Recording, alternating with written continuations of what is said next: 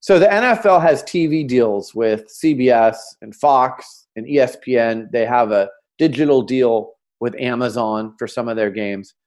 Their broadcast and digital deals are worth more money than the combined TV deals of the NBA, the NHL, Major League Baseball, and the Olympics combined. Hi, thanks for joining me. This is Christopher Lochhead, Follow Your Different, where we celebrate the people, ideas, and companies that stand out. And uh, we have a fun one. This is our Super Bowl special. As always, we are sponsored by our friends at Oracle NetSuite. Learn how to turbocharge the growth of your business at netsuite.com slash different. And while you're there, you will be able to set up a one hour, absolutely free growth review with an expert in your in- industry. Check out netsuite.com slash different. Now, our Super Bowl special with none other than Brian Berger. Uh, you probably know him. He's a big ding dong, big dang deal in the sports uh, media world uh, because he's the founder and host of Business Sports Radio. And I love this podcast. Um, it's uh, become very popular, top 100 ranked business podcast. He launched back in 2004, and he's had a hoo hoo, a hoo hoo. he's had a who's who of uh, of top people on. Uh, NBA Commissioner David Stern, one of my heroes, Paul Allen, the founder of micro, co-founder of Microsoft and owner of the Portland Trailblazers, uh, Dallas Mavericks, Mark Cuban, and pretty much everyone else in the sports world has been on Brian's show. We have a great conversation about the business side of the Super Bowl, how incredible the betting is getting, uh, what's going on with Super Bowl ads, uh, who Brian thinks is going to win the game, and what kind of game he thinks it's going to be. Uh, we talk about the halftime event, the Colin Kaepernick controversy, and a whole lot more. Go to lochhead.com to check out the show notes for this episode and get the key takeaways and learn more about Brian Berger's incredible background. Now, hey ho, let's go.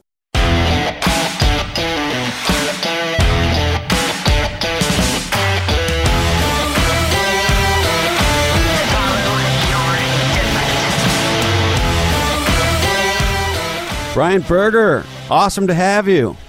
Thank you for having me, Christopher. Yeah, I'm so uh, thrilled to have this conversation with you. Uh, you're a fascinating guy, and I can't wait to talk Super Bowl with you. Now, this will be great. This is an exciting week for a lot of sports fans and even casual sports fans who don't pay attention to the NFL on an ongoing basis. They love the halftime show and the pomp and circumstance that is the Super Bowl. Yeah. So uh, it's a fun event. Yeah, really fun. Um, but maybe first touch on a little bit of your background, um, some some context as to why you are the man on planet Earth that uh, I want to have a Super Bowl conversation with, particularly about not just the game itself, but the business of the Super Bowl and the whole context of the thing. Well, I've been the host of Sports Business Radio for the last 15 years. So we launched our show in 2004 and we've been talking to the movers and shakers in the sports industry ever since then. So I used to work for the Portland Trailblazers of the NBA, and I met a lot of owners and agents and people who make the sports world go behind the scenes. Everyone was interviewing the players and the coaches. No one was talking to the business people behind the scenes. Again, the owners, agents, front office executives. So I thought, wow, I know a lot of those people. They have something to say. They have egos. They want to share their story. So uh, 15 years later, we've talked to the people who live and breathe it every day. So we bring a really unique perspective. I feel like every week on our show, it's a master class. You're hearing from people who uh, make some of the biggest organizations in sports go and it's a firsthand perspective from them. It's not being reported by someone else. It's right from their mouth. So uh, it's been good, and, and I love offering that perspective to our listeners. Well, and I'm so stoked you did it. I'm so stoked that I found you because I'm, you know, like a lot of folks, a sports fan. I'm not a, a crazy sports fan. My my sport uh, in terms of team sports, uh, I'm more crazed on the UFC. But you know, you gotta love basketball. I think, particularly living where I live. You know, exactly. The NFL, and I know there's been some controversy around around some some of the, you know, taking the knee and some of that stuff. We can talk about some of that if you like. Uh, but if you move that to the side, Um, f- fucking a, the NFL is an exciting, an exciting game. I grew up loving uh, baseball. I grew up loving hockey, growing up in Montreal. So, you know, I think it's just fun to be into it, even if you're into it on a casual, uh, more casual basis, the way I am. But as a business guy, as an entrepreneur, as a marketing guy, what you've done is created something that gives me a, um, an insider's look at you know what's what's going on behind the game and, and the, the, the business side of it.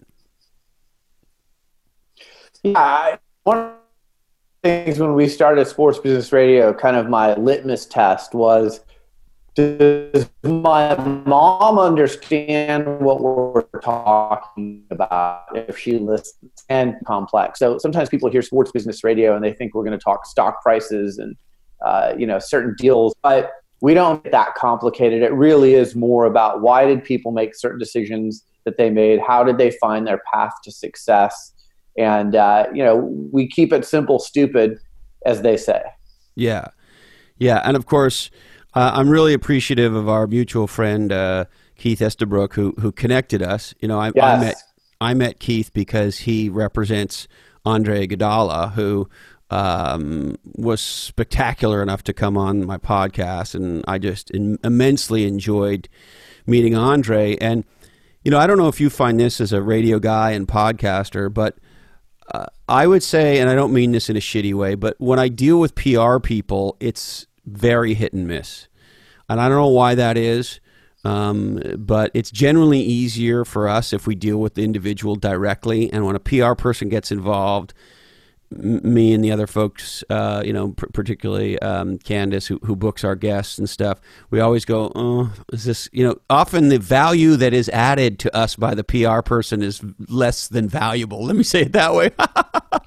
well, so, you know, the other hat that I wear interestingly enough, is I'm a longtime PR executive, and I, I, started an event called Sports PR Summit. But I sit on both sides of the fence. So sometimes I'm a, a PR person who has to deliver the person for your show, or other times I'm the host of Sports Business Radio, and I have to deal with PR people. And I totally agree with you that they're hit and miss. And it's one of the reasons I started Sports PR Summit.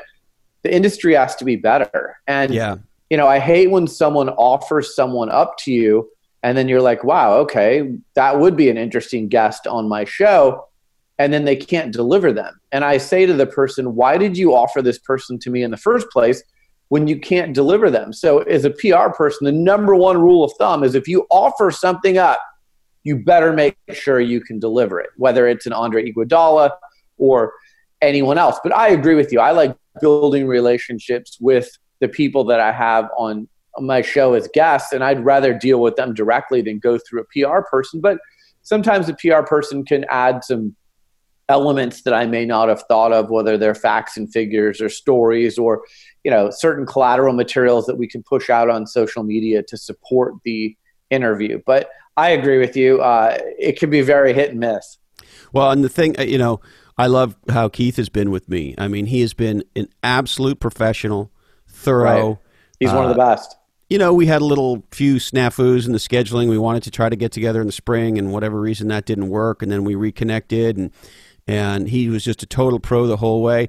And you know, to your point on the delivery side, you know, we've had some big name athletes on the podcast, and I'm super grateful about that. And we've had some situations uh, like uh, between us girls. Um, uh, Dennis Rodman was supposed to be on the podcast. Uh and he totally fucking blew me off. He, and you're shocked by that? No, I wasn't shocked. As a matter of, as a matter of fact, I, I sort of have it as like a badge of honor. It's like, hey, well, just so you know, Bill Walton's done the podcast twice, and Dennis Rodman blew me off. So I think that's kind of cool. yeah, no, I, I'm not surprised by Rodman. And look, there are certain people like Rodman that have that reputation, right? So you have to know going in, oh, there's a 50 50 chance here that Rodman's actually going to sit down. One of my favorite saying is get him in the seat, like get him in the chair. How do you yeah. get the guest in the chair? And sometimes it takes months of planning. I'll give you an example. The late Paul Allen, who was the owner of the Portland Trailblazers, I actually worked. One of him. my heroes, Paul Allen. Yeah, I mean, I worked for him when I worked for the Blazers, and you know, he owned the Seahawks, and it literally took three years for me to get him in the chair. And I finally got him in the chair and I sat down with him face to face. It wasn't on the phone. which is typically how I do interviews. And it was great, but sometimes it takes a long time to get the person you want in the chair. You got to chase the the holy grail, so to speak. Yeah. Well, I'll tell you this: Rodman's not invited back. He can go f himself. I don't. Know. So that's your rule, huh? If if they screw you over, like that's it. Absolutely, and even I'm even more vindictive than that because there are some big names, uh, not so much athletes, but in the business world, uh, entrepreneur world, Silicon Valley, and so forth, that uh, tried to get on the podcast early when you know we weren't as successful or as known as we are now, and they blew me off. And a few of them, their PR folks have circled back. You know, they circle back a year later and they try to, not knowing this happened, of course, and trying to get so and so on the podcast. And there, has been two in particular who were, you know, pretty shitty about blowing me off when I was a quote unquote nobody in the podcast world. And uh, I, I, hate to admit it, Brian, but I do. I have told those two PR people, so and so will never be invited on my podcast. Yeah. So, so I'm going to give you a flip side of that story. Okay. So a few years ago, this PR person that I'd never heard of reaches out to me and they say, How would you like to have Jack Nicklaus on your show? He wants to talk about golf course design, the Golden Bear brand. Would you be interested in Jack Nicklaus? And I'm like, Are you kidding me? Like, Jack Nicklaus is the greatest golfer ever, in my opinion. But 75% of me was thinking there's no way in the world that this guy that I've never heard of is going to deliver me Jack Nicklaus. There's just no way. Like, I'll go along with it because it's Jack Nicklaus. He's such a big name. Like, I'll go sit in my studio at the designated time. I'll be with my producer. We'll be ready for this conversation. But I'm fully expecting that there's no way Jack Nicklaus is calling in at the designated time. Well, I'll be damned, Christopher. Jack Nicklaus called in, and it was one of the greatest interviews we've done in the 15 years of the show. and I said to the PR person afterwards, I said, I don't care what you're selling, I'm buying. Yeah. You delivered me Jack Nicklaus. I will do whatever you want going forward because you just brought me the greatest golfer of all time. So I'm yours going forward. So it works both ways. A- absolutely, and that's you know that's one of the reasons uh, I will be a Keith Estabrook fan for the rest of my life. Uh, he was yes. a consummate professional in lining things up with Andre. Just to put a fine point on this discussion, as we were getting very close, Andre really wanted to do it in person, not not um, over the internet. So uh, being in the East Bay. I went from Santa Cruz over to Berkeley in some ding dong hotel and rented a room and brought all the gear and all that stuff. And wow. I, oh yeah, no, did uh, all you went all out. Well, I went all out. But uh, you know, the day or two before, I sort of said to Keith, I said, "Now, Keith."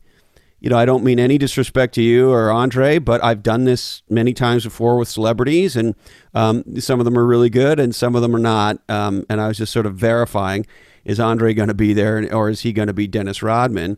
And uh, and Keith said, no, no, Andre will be there.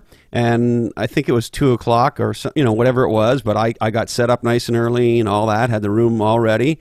And at the designated time, door opens, in walks Andre. No PR people, no handlers, no lawyers, no no nothing, no entourage shakes my hand, is a total gentleman. We do the conversation. He was even kind enough to sign some merch for me. I never do that normally, but I had some friends who begged me uh, for some kids and stuff, and so I, I, felt funny doing it at the end. But I said, "Would you mind?" And he, everything, every the, the conversation, everything, uh, uh, the, uh, the way Andre conducted himself, I will be a fan for life of both Andres and Keith, and of course he connected us, and so. Um, you know, it's it's one thing to say some negative things about some PR people. Keith is a shining example of a legendary PR person. No, I agree. He's one of the best, and he understands how it all works. And yeah, the other part of it too is just if you have challenges from your client, just share that with us, right? Like, hey, this last second thing came up. Like, as much of a heads up. Think about it. If you went to the hotel and you went to all that expense and all that time and trouble, and then he no showed and the PR person doesn't give you any heads up, that ruins a lot of things for your day. So just be professional with people yeah. and be honest with them and, and tell them, you know, what the truth is. But also some of it when you're dealing with celebrities, which both of us have dealt with, it's client control. Like I've had yeah. clients who are athletes say to me, ah, I don't feel like doing this today, or go ahead and cancel that. And I'm like, oh, no, no, no, no, no. You said you were going to do this. You gave the person your word not only is your reputation on the line, but my reputation's on the line too. And I'm not taking a, a fall with my reputation because you don't feel like doing this today. So you have to really you have to get on them and you have to yeah. have that kind of relationship with your client to be able to have that conversation with them. So many people, I work with so many celebrities and multi-billionaires and people like that. I would say the common thing that I see is so many people are afraid to tell those people the truth. Yeah. They're afraid to be candid with them and they walk on eggshells around them. Yeah. I'm not one of those people. I, I, I will tell you the truth. I will be candid with you. And I find that the people that I deal with uh, who are high profile, they respect me more because I tell them the truth. Because they're like, you know what? Everyone's blowing smoke up my ass. I like the fact that you're actually going to look out for my best interest and you're going to tell me the truth. Yep. Yeah. It's very, very powerful. And, uh, uh, Andre a total pro, Keith a total pro, and look, I, have met a lot of folks in in this same realm too. Like I've been blown away by having uh, Bill Walton in my life. You know, he's become uh, he's become a buddy, and he's been on the podcast a couple times, and you know, he's just the most affable, humble, welcoming, fun, funny. He's a his brain is a great place to hang out. yeah, there's a lot going on in there. Well, look, he's a former Portland Trailblazer. He's a fellow redhead. What is there not to like? Yeah, he's seven feet tall. yeah, seven the, feet tall. He's the greatest deadhead of all time, and, and he might be the greatest music fan, period, of all time. he's certainly up there. What a character he is. Yeah, I just love him. A great American, great athlete, and just a wonderful guy. Now, hey, you are the guy. It's the Super Bowl. Unpack the Super, the Super Bowl for me. What's going to oh take God. place this weekend? How many people are watching? What's going to happen?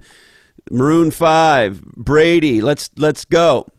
Well, so let's start with the highest rated Super Bowl ever. The most watched Super Bowl was 2015 with the Patriots and the Seahawks. Remember that amazing ending where Malcolm Butler from the Patriots stepped in front of the pass from Russell Wilson at the goal line and preserved the victory for the Patriots. Right. It looked like the Pats were might lose that Super Bowl, right? Look, looked like they were going to. I mean, yeah. they, Seahawks were on the one yard line. So 114 million people watch that game. Most watched Super Bowl ever. So that's the bar.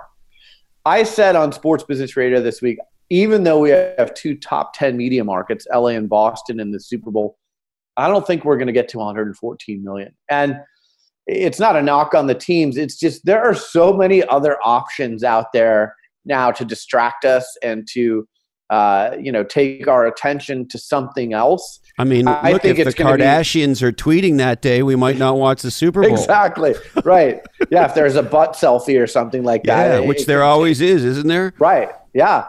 So you know, a hundred million is still much more than any other program gets. So I think eight of the top 10 TV shows in 2018 were NFL games. So it just shows you the dominance of the NFL on TV. The other stat I throw out with the NFL, just to put this in perspective for people.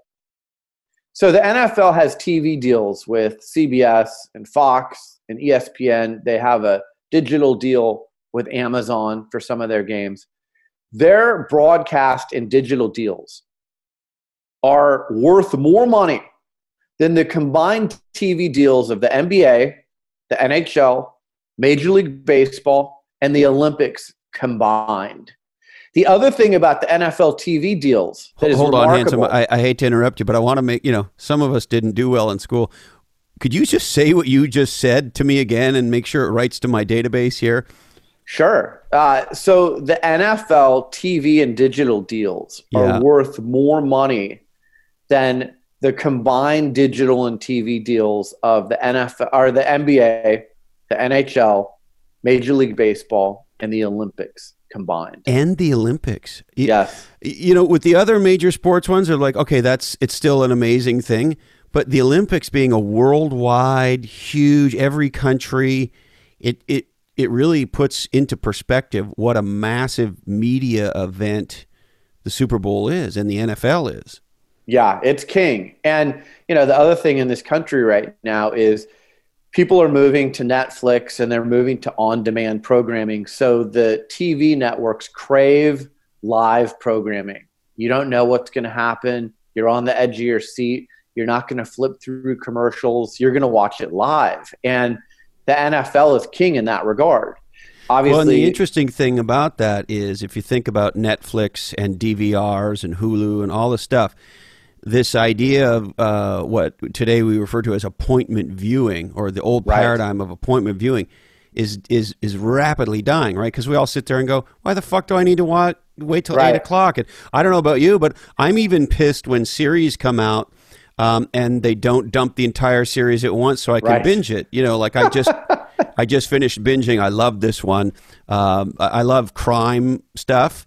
Mm-hmm. And um, there's this great new um, uh, seven or eight ser- episode series on uh, Showtime, directed by Ben Stiller, about the two guys who broke out of the Dannemora State Prison in New York uh, a few years ago. And it's it's it's a modern day escape from Alcatraz, and it's a wow. stunning piece of work. And I, yeah, I binged the whole thing. And when, when there's something like that, you're excited to see, and they only give you one episode of eight, and you're like, this is bullshit. Right. And so I guess my point is, you know, most of us don't want to do appointment viewing. We want it when we want it. We want it if we want it on our phone, we want it on our computer, we want it on our t- wherever we want it, right? Um, and so I guess to underscore your point, Brian, there's very few appointment viewing um, shows anymore other than live right. sports. Right. No, it's totally true. And then the other thing that's happened is, you know, last year sports gambling became legalized in the United States. And uh, last year's Super Bowl, there was only one state where there was legalized gambling, and that was Nevada. This year, there's eight states. So there's expected to be $6 billion wagered on this Super Bowl. Six billion, not million, billion. Wow! And do you wagered. know what it was last year when it was only Nevada, Brian? Do you? Um, I know just in Nevada, the wagering was about 158 million, and that's through legalized means, yeah. right? That's not counting your Super Bowl party or your bookie or uh, online offshore accounts or anything like that. That was just through Nevada gaming was about 158 million. So the six billion dollar number is also not just in those eight states; it's including your Super Bowl party and and yeah, you know that's the thing is if you go to a Super Bowl party, like I'm hosting a Super Bowl party at our house, and you know you put the squares up and you have the bets on the prop bets which we can get to in a minute but like how long is the national anthem going to be? Like the over under on gladys knight's national anthem is a minute 50 seconds so everyone puts a dollar in, like, all right, is it going to be over or under? People want to bet score? on every fucking oh thing imaginable, God. right? Tom I Brady's went, underwear color right. or whatever. How many times are they going to show Tom Brady? When do they show Gisele during the broadcast? What is Tony Romo going to say? What color is the Gatorade they're going to pour on the winning coach? Like, People bet on that?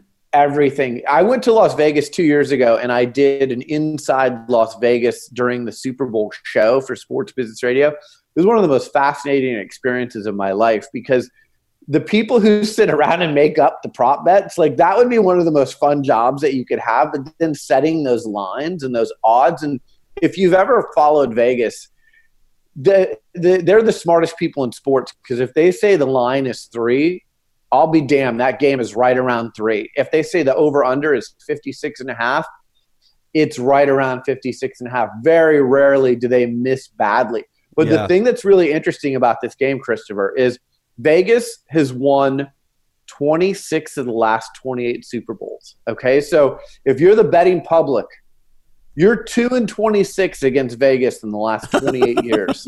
Not a good thing. In terms of just picking the winner? In in terms of everything. In so, terms of the whole know, thing. The whole thing. So the winner is is the spread. Most of the people bet on that. There's the over under, and then there's the prop bets. But Vegas has come out ahead if you combine all of those things. Eighty percent of the money on this year's Super Bowl is on the Patriots. Wow. Eight of the last 11 winners of the Super Bowl have been underdogs, and they've either covered the spread or they've won the game outright. So what does it tell you? It tells bet you on LA. Bet on LA.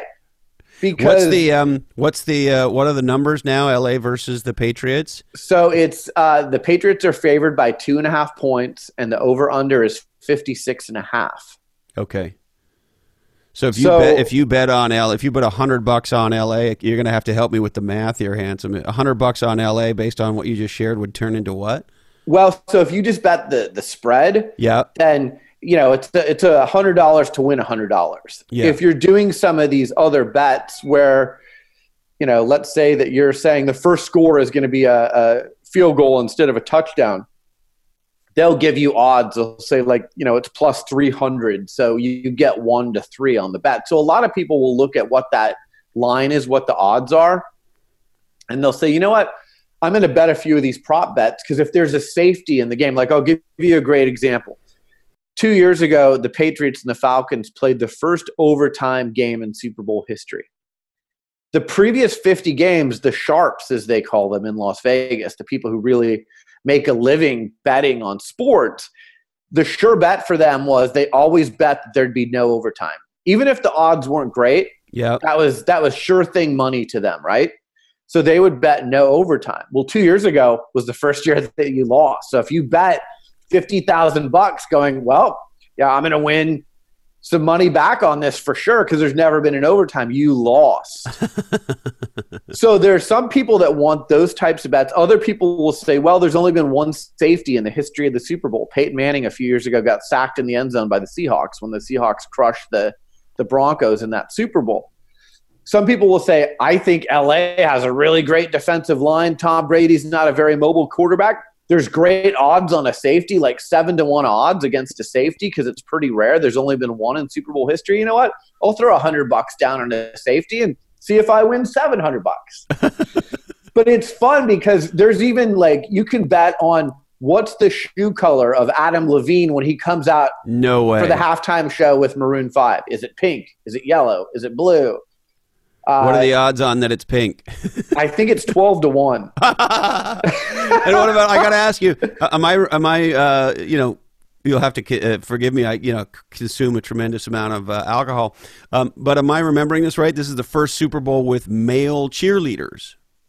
No, I think it's happened once before. Oh, has it? Okay. Actually, you know what? I think it's happened at an NFL regular season game. I don't know that it's happened for the Super Bowl. So you might be right that, that let, it let might me just see the here. Maybe I can Google this as we're talking. But I was I, I was going to ask. Uh, that, but I, are people it's betting for the on, Rams? I think. Are people betting on the? Yeah, it says Super Bowl Fifty Three male cheerleaders will make history first time. Okay. And so, are people? I'm wondering, so, are people yeah. betting on what the male cheerleaders are going to do or wear or whatever? I don't think so. I didn't see that as a bet. Okay, so we haven't gotten quite to that level yet. No, but I even saw a bet. One of the prop bets is the MVP of the game when he's doing the interview post game. Who is the first person he will thank? Teammates were like two to one, and coaches. God was three to one. like I mean, some of these these prop bets are just nuts. Like I said, that would be a fun job to sit around and think up all the different prop bets and assign odds to them. But you have to be good at it because if you set the wrong odds, you can get crushed. Yeah, it's no joke. People want their money if they're going to place their bets, right? Right. So there's tons of, you know, I would say the TV viewing audience is is the top story with the Super Bowl. Um, the betting around the Super Bowl is the second biggest story. And then the third biggest story is the Super Bowl commercials, right? Yeah. Everyone sits around and wants to see who's advertising, what are they advertising, who are the celebrities in the commercial. The going rate for a 30 second ad this year is between 5 and 5.3 million dollars for 30 seconds. And what how I does tell that people compare is, to last year? Do you remember? It's flat. So this it's is flat. the first, yeah, first year in Super Bowl history that the ad rate hasn't gone up. So it's flat with last year. So I think the bubble may have burst on the Super Bowl commercial. And the other thing we're seeing is only the elite companies are able to advertise. The car yeah. companies, the alcohol companies, the movie studios. You're not seeing the smaller companies saying, you know what, we're going to spend our entire ad budget on one Super Bowl because it's not just the money for the airtime. You've got to spend another $5 million to produce your spot. If you have a celebrity in your commercial, you're paying them a few million dollars. You've got to promote it on social media, which is something that's changed in the last few years. Is yeah. it used to be everyone sat around and said, "Okay, here's Pepsi's commercial." Now Pepsi's leaking the commercial out. And so, is that five million? Do you think it's uh, another five million on top of that if you're going to do an ad properly, or how should how should yes. we think about it? Yeah. Yeah, I would say it's times two. So whatever you spend on the ad for the airtime, it's times two to produce it the right way and and support it in the way that it needs to be supported. Like you can't just buy the airtime and then go produce a crappy spot. It's got to be Super Bowl worthy, or else your moment in the spotlight is wasted. Yeah, and I I do love you know getting back to the PR side of this the legendary companies that are doing this, and I generally am not a fan. I think uh, uh Super Bowl advertising for most companies is a waste of money. We could talk about why, but um, the PR that you do on the front end, and the fact that you know my my current favorite for this year is uh, the Stella Artois folks. Have you seen that ad yet? I have with uh, Sarah Jessica Parker and Jeff Daniels. Uh, Jeff, uh, um, yeah, uh, and he's of course the Big Lebowski, and she's um, right. whatever the character's name was from Sex in the City, and they Carrie both, Bradshaw. Carrie Bradshaw, thank you. Instead of instead of drinking, what did she drink on the show? Did she drink um, uh, uh, Manhattan. Manhattans? So instead of drinking a Manhattan, she has a beer, and of course, instead of having a White Russian, and I, I, I mean, how could that not be you know, and they're playing it. I'm watching the, you know, morning news, and they're playing the ad on the morning news, and I'm sitting there as a marketer going, "That's fucking legendary marketing right there." When the news is playing your ad ahead of the game, right? and well, then they go and they interview Sarah. They interview Sarah Jessica, and they interview Jeff about what it was like to quote unquote um, r- revive their characters for this ad. I'm like, this is the craziest PR ever. Yeah, no, it's great. And that's exactly why they put it out in advance. So they get a head start on everyone else. They get the mileage of the PR and the social media. So uh, that works out well for them. Sorry, my phone just went off there. Is that the Big Lebowski calling you? yeah, that's line? him. He's calling me right now.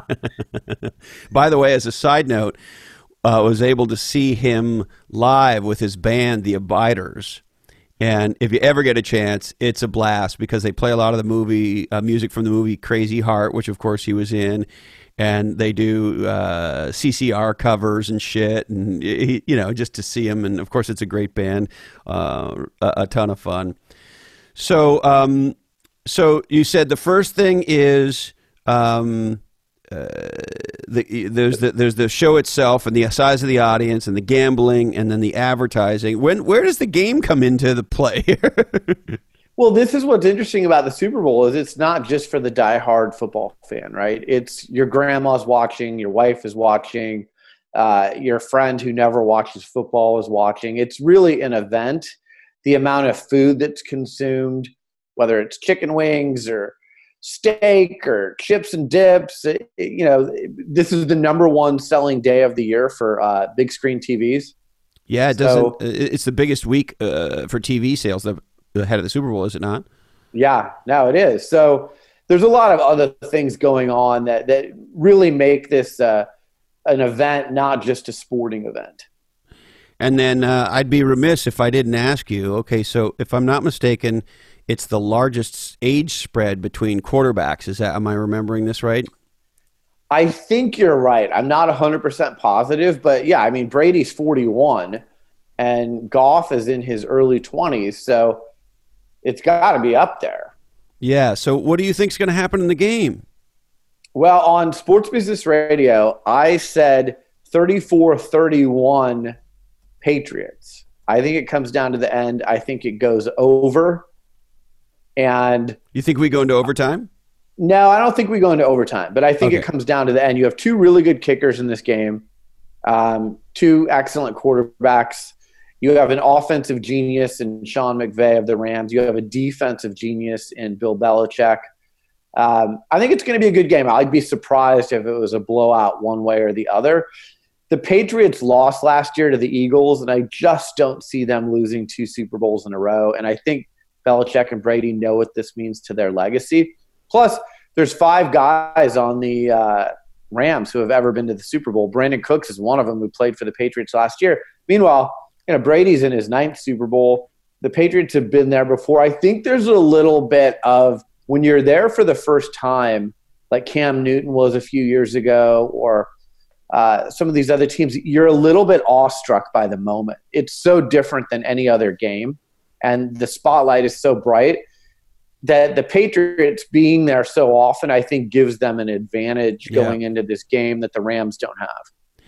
And then the other thing I'm curious uh, as to whether you think it's a, a, an advantage or disadvantage for the Patriots, although uh, clearly you're calling for them. But if you look at it and you go, okay, so this is Brady's ninth, you said, right?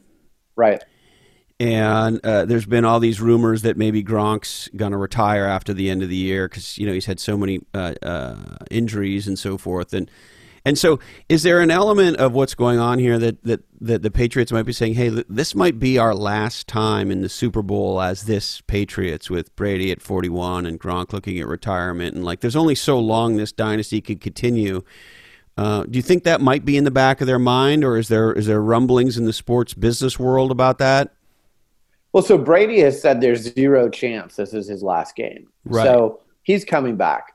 Uh, and you think that's for sure? He's not just saying that. No, I think he he really wants to. He's very into health and fitness, and he's trying to be this guru. That's his brand and what he wants to do after he retires. He wants to show that just like people are living longer, you can play as an elite athlete longer than you used to. So I think it's really part of what he's trying to prove to everyone. Gronk, I wouldn't be surprised if he retires because he has been pretty beat up. Devin McCourty, who's one of their defensive players, said if they win, this might be his last game. So there are some players on the Patriots end where I think they're looking at this as, you know what? If I win this, I've won a few rings. What else can I do? Uh, NFL is a very uh, brutal sport. Your body takes a big punishment. You know what? I'm going to walk away while I can still walk. So I think there are some people on the on the Patriot side that are thinking like that, and, and that's probably even more incentive for them to go out on top. Yeah, interesting. Now, the other thing I wanted to pick your brain about, Brian, is you know there's been a, a fair amount of bad PR um, for the NFL, whether mm-hmm. it's around CTE and concussions and, and brain disease and uh, young kids playing football, and you know a lot of parents saying, "Hey, I don't want my kid playing football. I want them doing some other thing," or maybe they should play flag football until they're 37 or you know whatever it is right? So there's that health uh, issue. And then of course there's been this massive backlash against uh, taking a knee and Kaepernick and sort of the, the all the PR or the stories that we heard about uh, the NFL having a hard time getting a top tier artist to come play because a lot of the artists have, have sided with the players on taking a knee um, during the um, during the uh, national anthem. And so I'm just curious what your assessment of that whole thing is and how it's affecting uh, the game of football. Well, so our, I'll start with your second question first. Uh, I, I think this year the NFL did a better job of putting the politics aside and having the focus be on football. Last year, the focus was on kneeling, and the focus was on politics, and the focus was on sponsors who were dropping, um, TV ratings that were down. This year, it's really been more about football. So I think you've seen those ratings come back. They got more sponsorship revenue than they've ever had before this year. I'll give you an example. Papa John's Pizza said, you know what? We don't like all this politics. We're out of here. We're not the official pizza of the NFL. 24 hours later, the NFL comes out and says Pizza Hut is our new pizza sponsor. And by the way, they're paying us more money than Papa John's did. Wow. So while some people may complain about the NFL, there are companies lining up and broadcast partners lining up to do business with the NFL, which is also part of the problem. I think NFL has a little bit of arrogance that they know that they're such a uh, in demand property that they have a little more leeway and leash than another league may have. So they can, you know, what the NFL's PR strategy has been for the last, I'd say, five years has been let's not address it, let's ignore it, and let's hope it goes away.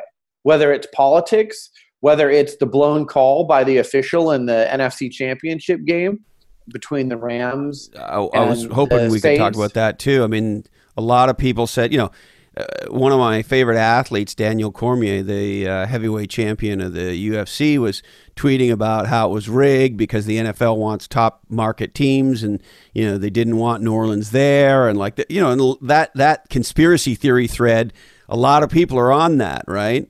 Um, what's your take on that stuff? Well, it was a blown call. It was it was a terrible call. And the thing is, at a certain point, you have to throw the rules out the window and you have to use common sense. So in that case, everyone in the stadium, everyone on TV saw that that was pass interference. So just because you can't review that play, that's the league rule. There's got to be some kind of common sense rule put into place that says, look, everyone saw how blatant this was. You've got to be able to review that and get it right with all the technology that exists today with instant replay and all the different camera angles. There's like 200 cameras at these games. There's no reason to get it wrong. Right. So I think that's what the fans want is they want to know the best team is prevailing. The team didn't get screwed out of a call like you know the Saints did. And, and we should be seeing New Orleans versus the Patriots, right? That's what we should be watching. Probably. I mean, look, there's no guarantees in sports, but if you look at the odds, the Saints probably score on that drive. There's like 15 seconds left in the game, short of the Rams running back the kickoff. The Saints are in the Super Bowl. So. Yeah yeah, that's probably what we should be seeing. It could change the course of the Rams franchise and the Saints franchise. That one call, which is really amazing if you think about it. Yep. Um, so yeah, you can't miss those things, and and the NFL missed that. And you know, the NFL has had domestic violence problems. Kareem Hunt, we saw him in the news this year, but I thought the league handled that well. The the Chiefs handled that well. They got rid of that guy, and you know, he's probably not going to be back in the league anytime. Is that the soon. guy who punched his girlfriend in the yeah, elevator? and it was on a hotel yeah. video camera. So yeah, like, you know, just like Ray Rice, when you can see it on video, it makes it even more appalling and disgusting. And there's nothing that any league, less the NFL, can do to overcome that. They can't put that guy back on the field and say, "Well, this is the kind of behavior we allow from yeah. our athletes." And so, interestingly, with a little bit of hindsight, do you, how do you think the um, the league handled the whole Michael Vick situation? Um, you know, as you look back on it now. Well, so I have a really interesting take on this because Michael Vick came to my event last year in New York, the Sports PR Summit, and I had never met him before, and we did a featured conversation with him. And one of the things we said to him before he sat down was, "You've got to be able to talk about that whole, you know, going to jail thing, the dog incident, and he was so forthcoming. He was so reflective. He was so apologetic. Um, a lot of athletes don't want to look back and they want to make excuses and they want to skirt it under the table. He didn't.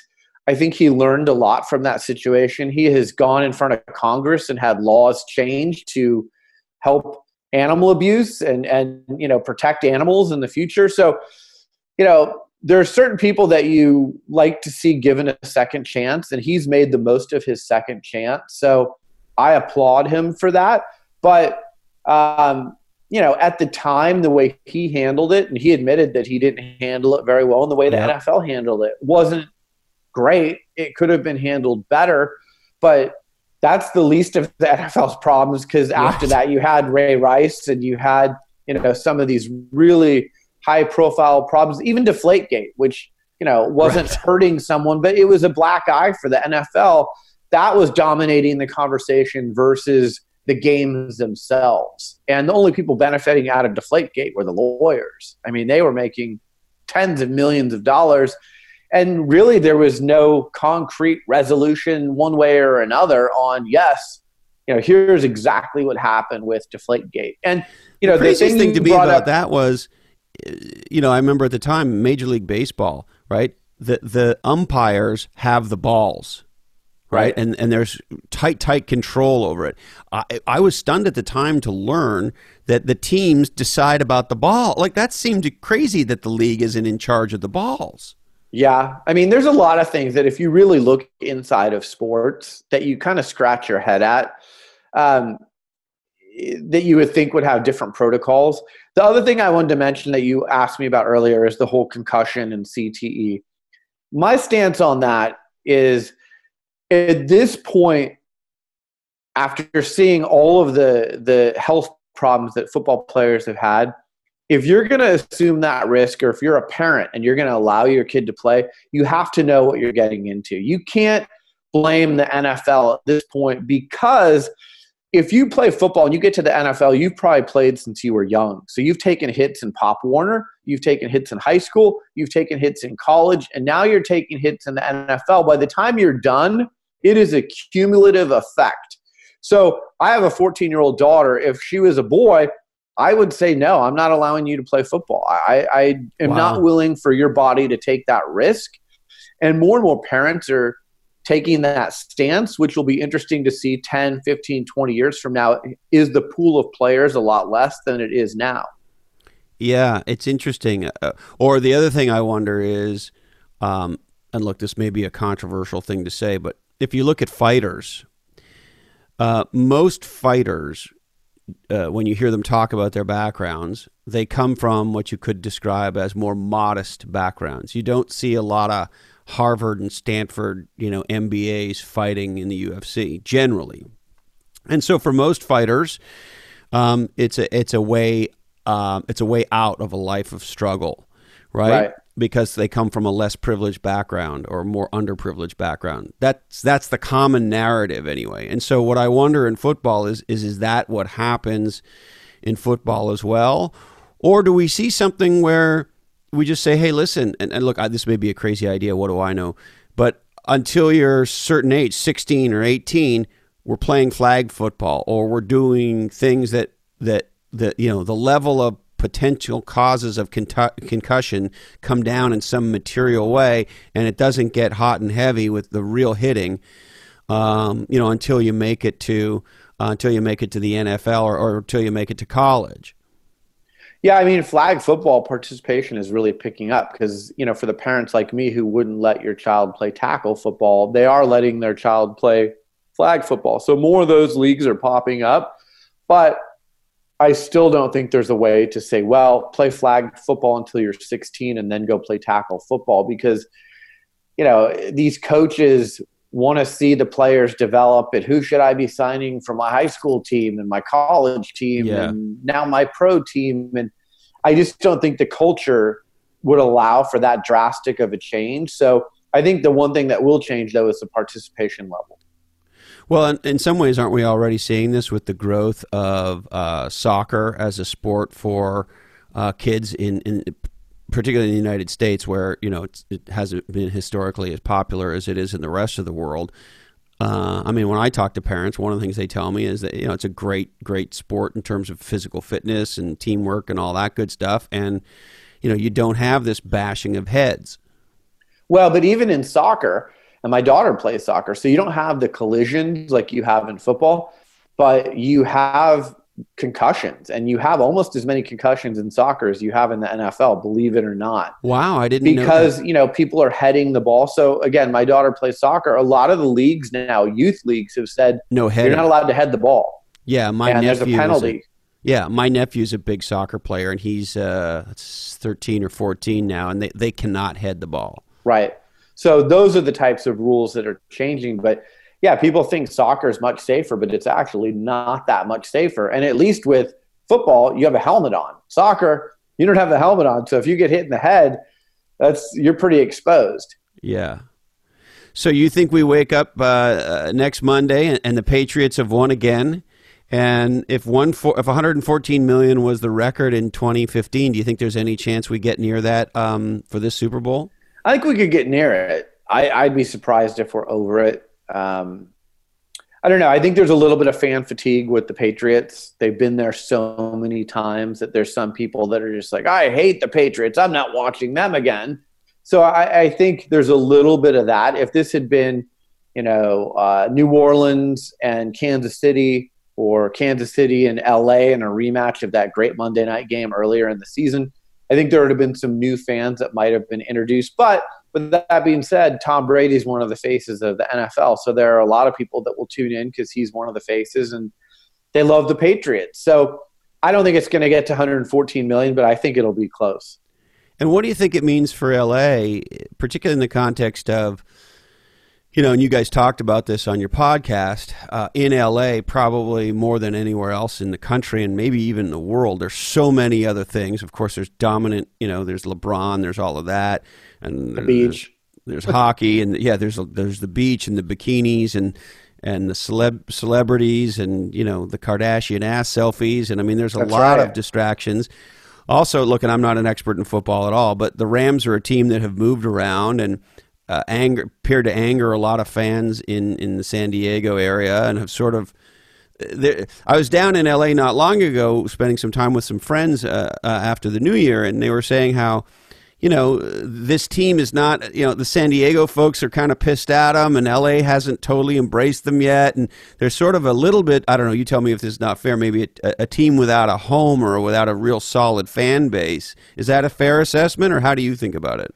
I mean, this generation hasn't been raised with football. It's been 20 plus years since there was NFL down in LA, and people took on other things. Whether it was, I'm going to go to the beach, I'm going to pay attention to Hollywood, uh, I'm going to get into the Dodgers or Lakers. And then, you know, you're competing not only with those things, but you're competing with Netflix and Fortnite and so many other things that are out there as options to capture people's attention now. It's hard. And by the way, it's not any cheaper to go to a Rams or, or Chargers game than it was 20, 21 years ago. You're still Yeah. paying a premium to go to the game. So every team is struggling. That's one thing I didn't bring up is NFL attendance this year was as low as it's been since 2011. So Wow. TV ratings up, but people actually going to the games was the lowest level it's been since 2011. So every sport is dealing with how do I get fans off the couch and out of their home and into the venue paying top dollar and how do I keep them entertained so they'll continue to pay top dollar? That's a it's a tough putt for a lot of organizations now.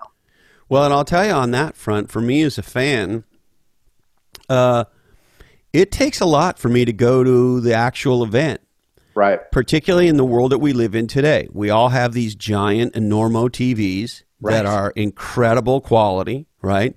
For me personally, the DVR changes a lot, right? Because you can pause and go up and use the restroom and have a get get a fresh beer and and the other thing in my life, I am married to an Italian person, and she can cook, Brian. Oh, that's good. So you don't want to leave that cooking. No, and she likes to throw parties. And so for the big UFCs, for the Super Bowl, we have our friends over and she makes all this incredible food and you know some of the other you know she, she our friends will sous chef for her and stuff and so there is no meal at any football stadium that can compete and you can pause it and you can rewind and you can take a poo if you need to and you can you know you can do all this stuff and so I, it's like it's like with UFCs I, I'm almost embarrassed to say it. I'm a huge UFC fan. I watch almost every uh, fight. I've never been I have the financial means to go. I have many friends who've gone. I'm even friends with some UFC fighters. I've had Luke Rockhold on the podcast. Uh, so getting to a UFC would not be a hard thing for me. But I look at it and go, why would I want to sit there? All the filler bullshit, all that. I can tape it. I can blast through the crap and just watch the fights. And it just, the home experience today is such an awesome one.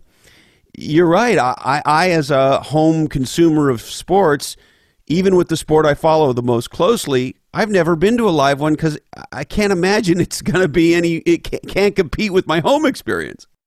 Right. And the other challenge too is, you know, again, I'll use my daughter as the example, 14 years old. All these young people have ADD. So they would rather see 90 second highlight of the Super Bowl, show me the five biggest plays, than sit down and watch the game. I have great means to be able to go to the best sporting events and sit in the best seats and even take my daughter behind the scenes.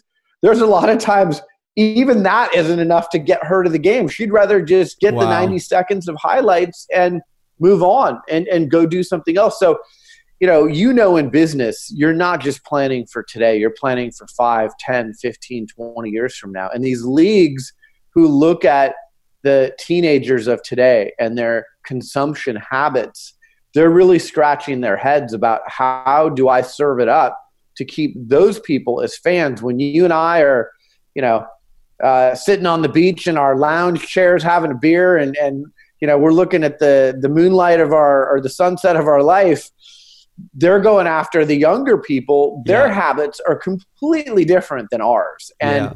that's what you have to plan for. You can't just plan for the today. You got to plan for the future too Yeah, and I wonder how you get people to fall in love with the whole game. You know, if you think about uh, you know basketball as an example, a lot of people have said for a long time, "Why do you need to watch a basketball game? You just don't need to watch the last two minutes or whatever." Right. And look, I'm not a diehard basketball fan, but I do enjoy watching it, and it is absolutely incredible living here in the Bay Area, and even uh, here in Santa Cruz. We have the the farm team, the uh, Santa Cruz Warriors here, and so for me, I like to watch a, a complete basketball game because I like to see the ebb and the flow of the game. You know, mm-hmm. I love the fact that. Uh, and I, I, don't know that I've ever heard Steve uh, Steve Kerr come out and exactly say this, but it appears to me as a somewhat casual fan that their their strategy is to kind of hold fairly close for the first quarter, but they don't really care too much. Hold fairly close to the second quarter, and, and ideally be a little ahead after the half.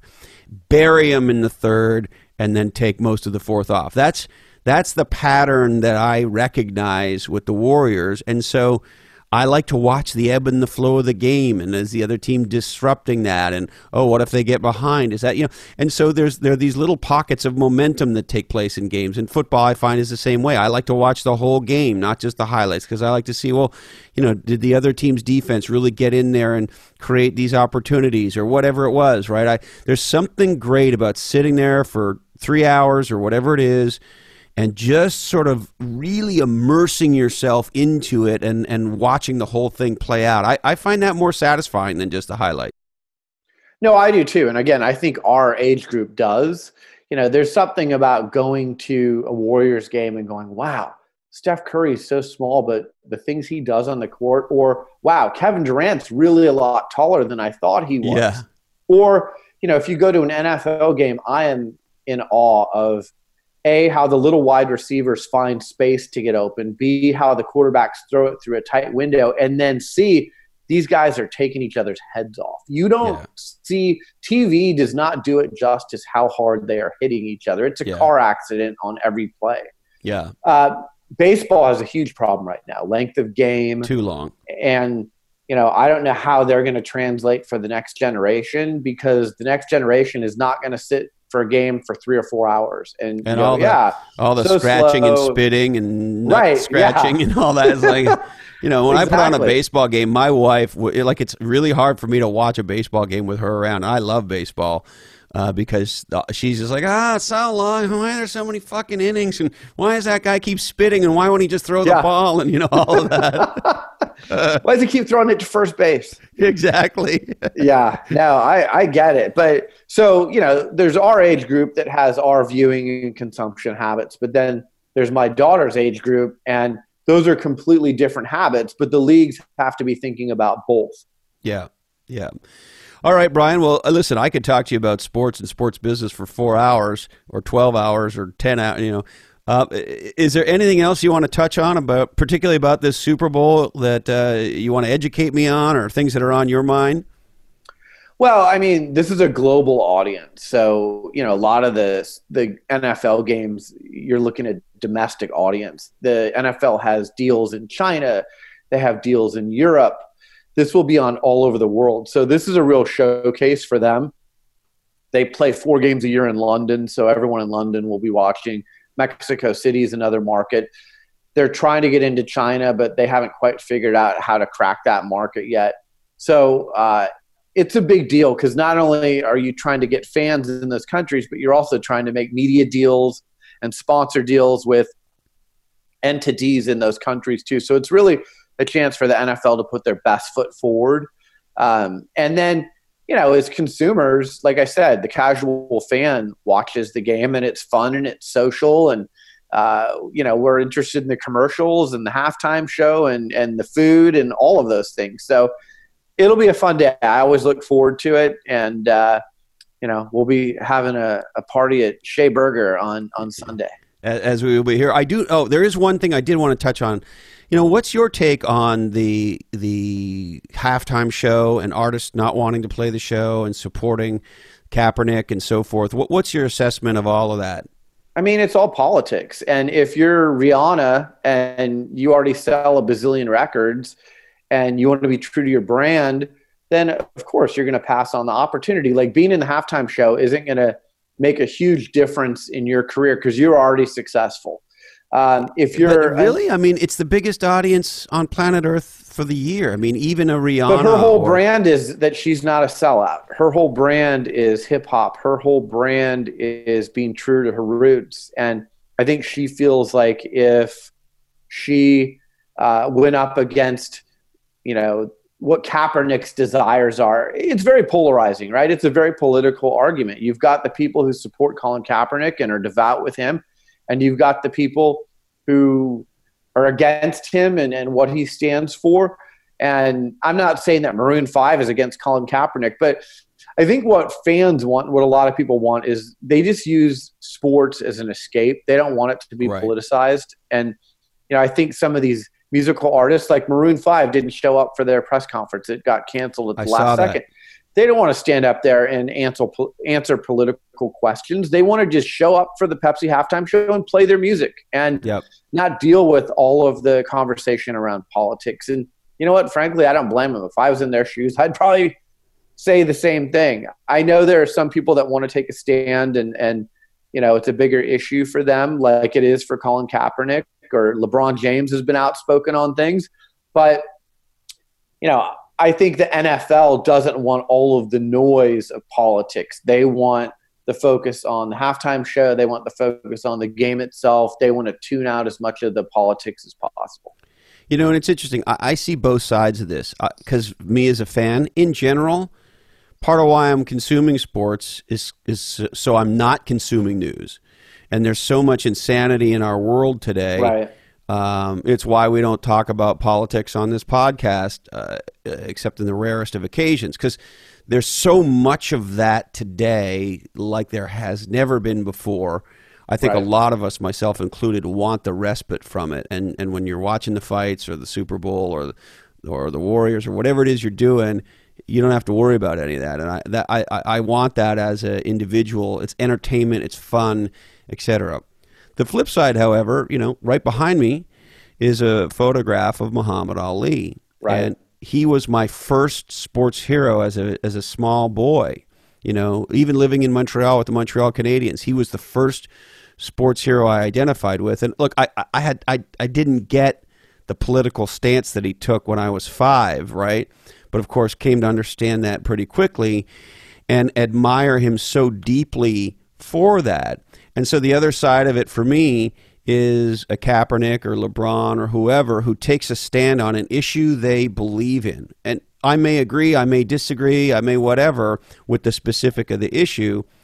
What I do admire is I think it's laudatory when an athlete takes their celebrity and tries to apply it to something that they care about. And so uh, I'm sort of a little torn to be candid. You know, p- part of it is I'd rather not have any of that distraction because there's so much of it. But on the other hand, I, I, respect a Kaepernick, I respect a LeBron for standing up and make and saying things and, and trying to make what they believe is a good uh, social move with their celebrity. Uh, regardless of how I may or may not feel with uh, about the particulars of any uh, any issue or so. Well, so I have a company called Everything Is on the Record, and I have such an interesting seat at the table of this conversation because I get to sit in locker rooms where oftentimes the net worth of the locker room is over a billion dollars. Right. And we get to have this conversation that you and I are having right now. And what I tell the athletes is this I applaud you if you have conviction and you want to speak out on something. But you have to understand that 50% of the people are going to applaud you and say, Great job using your platform. And I applaud your conviction the other 50% are going to say, shut up and dribble, or shut up and throw the ball, or shut up and I don't pay attention to you for your convictions. I pay attention to you for your athletic prowess. So, unfortunately, the way we're built as human beings, we hear the negativity more than we hear the applause in a lot of cases. So, if you're an athlete, you can be really sensitive to all the things you hear back from people on social media or people that you hear back from on the street if you're a Colin Kaepernick or a LeBron James or even Steph Curry's been outspoken on on some things. But I think the one thing that has changed is back in the day of Michael Jordan and Tiger Woods, they would say, I'm not staying anything because I don't want to lose an endorsement deal.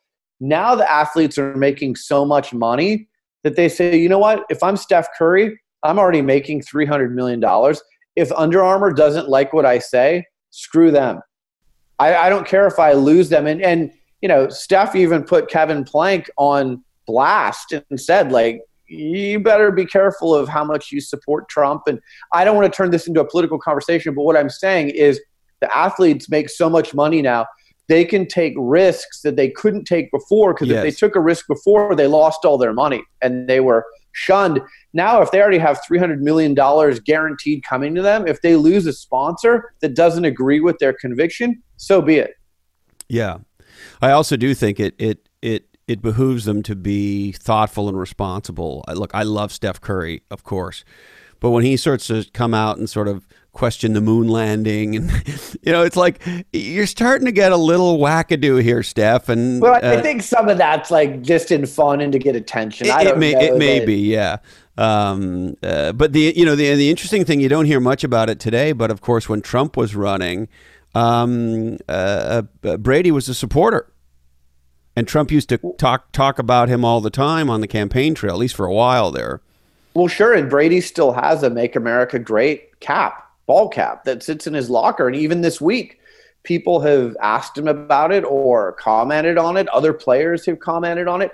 The other thing I talk to athletes about when I when I work with them is you can't say no comment anymore. You right. can say I want to keep my political beliefs to myself, or you can say something else but you can't say no comment or you can't act shocked and you know in disbelief if someone asks you about hey what did you think about what lebron said? or what did you think about what steph curry said to donald trump on twitter? or what do you think about what colin kaepernick is doing? You're gonna get asked those questions. So you can't act like no you've only got to stick to sports questions you're never going to get a political question. It's going to happen and you have to be prepared for it. My favorite guy in this regard uh, is uh, Steve Kerr. When he was asked, I don't know if you remember, it was last year or the year before, there was a stupid debate that, that took off on who's the better team, the the Jordan era Bulls or the current Warriors. And, right. and um, and Scottie Pippen came out and said all this dumb shit about how they would have they beat the crap out of the Warriors. And it's and I, I always think it's very uncool for the older athletes to do that. I, you know, I think they should be laudatory of the new folks. And why, why would you do that anyway? And so it was bubbling and bubbling. And uh, do you remember what Steve Kerr said when asked? I don't. I think it might have been the greatest answer I've ever heard, maybe ever in sports. And he said something, and I'll paraphrase, but he said something like, This is a very difficult question for me to answer not just because comparing the eras is hard, but because I was I'm on both teams, I don't know who us is and who they are. and he said, so let me just say that I think that we would probably beat them. that's very that's a great answer. if it wasn't that, it was something along those lines. I yeah. just thought it was incredibly, uh, you know, thoughtful and funny. Um, all right, Brian, anything else you want to touch on before we wrap? No, not really. Just uh, download the Sports Business Radio podcast on iTunes. We always love to find new listeners, and uh, you know, we talk about things from a, a, unique perspective, and and we talk to interesting people just like you do, and you know, you get to hear from them firsthand. I love your podcast because you really hear, you get inside of the minds of some of the best, you know, sharpest people um, in this world.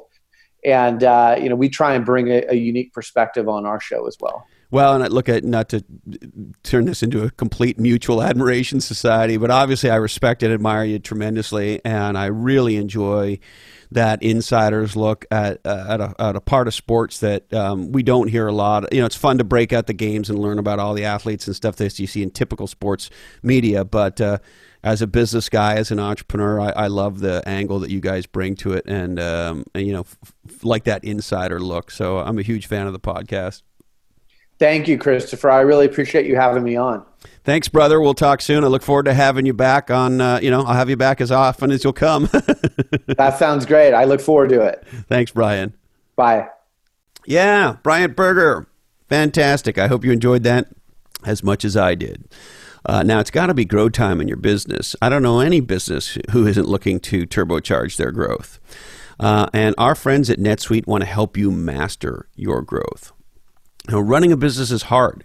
It's it's like being a conductor of a uh, orchestra with the orchestra moving. I don't know. I just made that up, but it's really hard. You got to put all this stuff together.